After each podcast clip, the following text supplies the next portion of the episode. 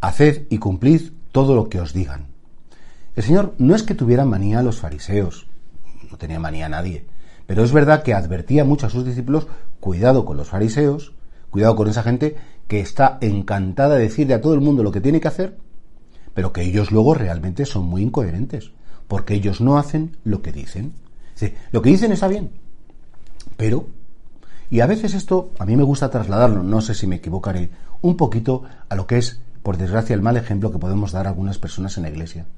Yo, como sacerdote, a veces me da hasta vergüenza predicar que seáis buenos, que seáis mansos, que perdonéis, que viváis bien la castidad, que viváis bien la pobreza.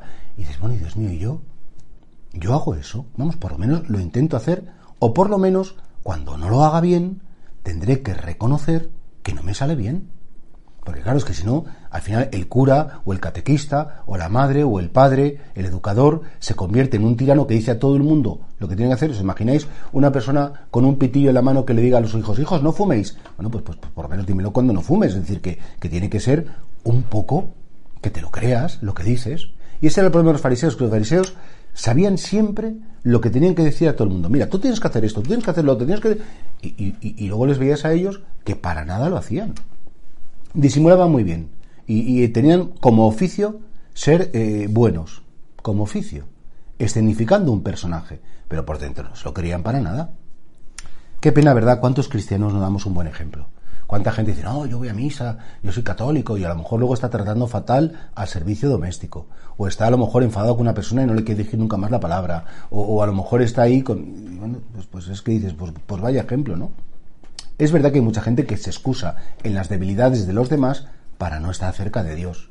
No, no, como a mí un cura me regañó, o como a mí mi, abuela pues iba mucho a misa, pero luego era muy cruel conmigo, dice, vamos a ver, también la gente tiene defectos, tiene debilidades. Lo importante no es no tener defectos. Lo importante es que si los tenemos, hay que reconocerlos, hay que pedir perdón y hay que desear cambiar. Claro, si yo tuviera que vivir todo lo que predico, pues, pues es que estaría levitando. A lo mejor me tendría que poner piedras en el bolsillo para, para, para no flotar como los santos. No lo hago, pero no por eso tengo que dejar de anunciar lo que es bueno para el ser humano.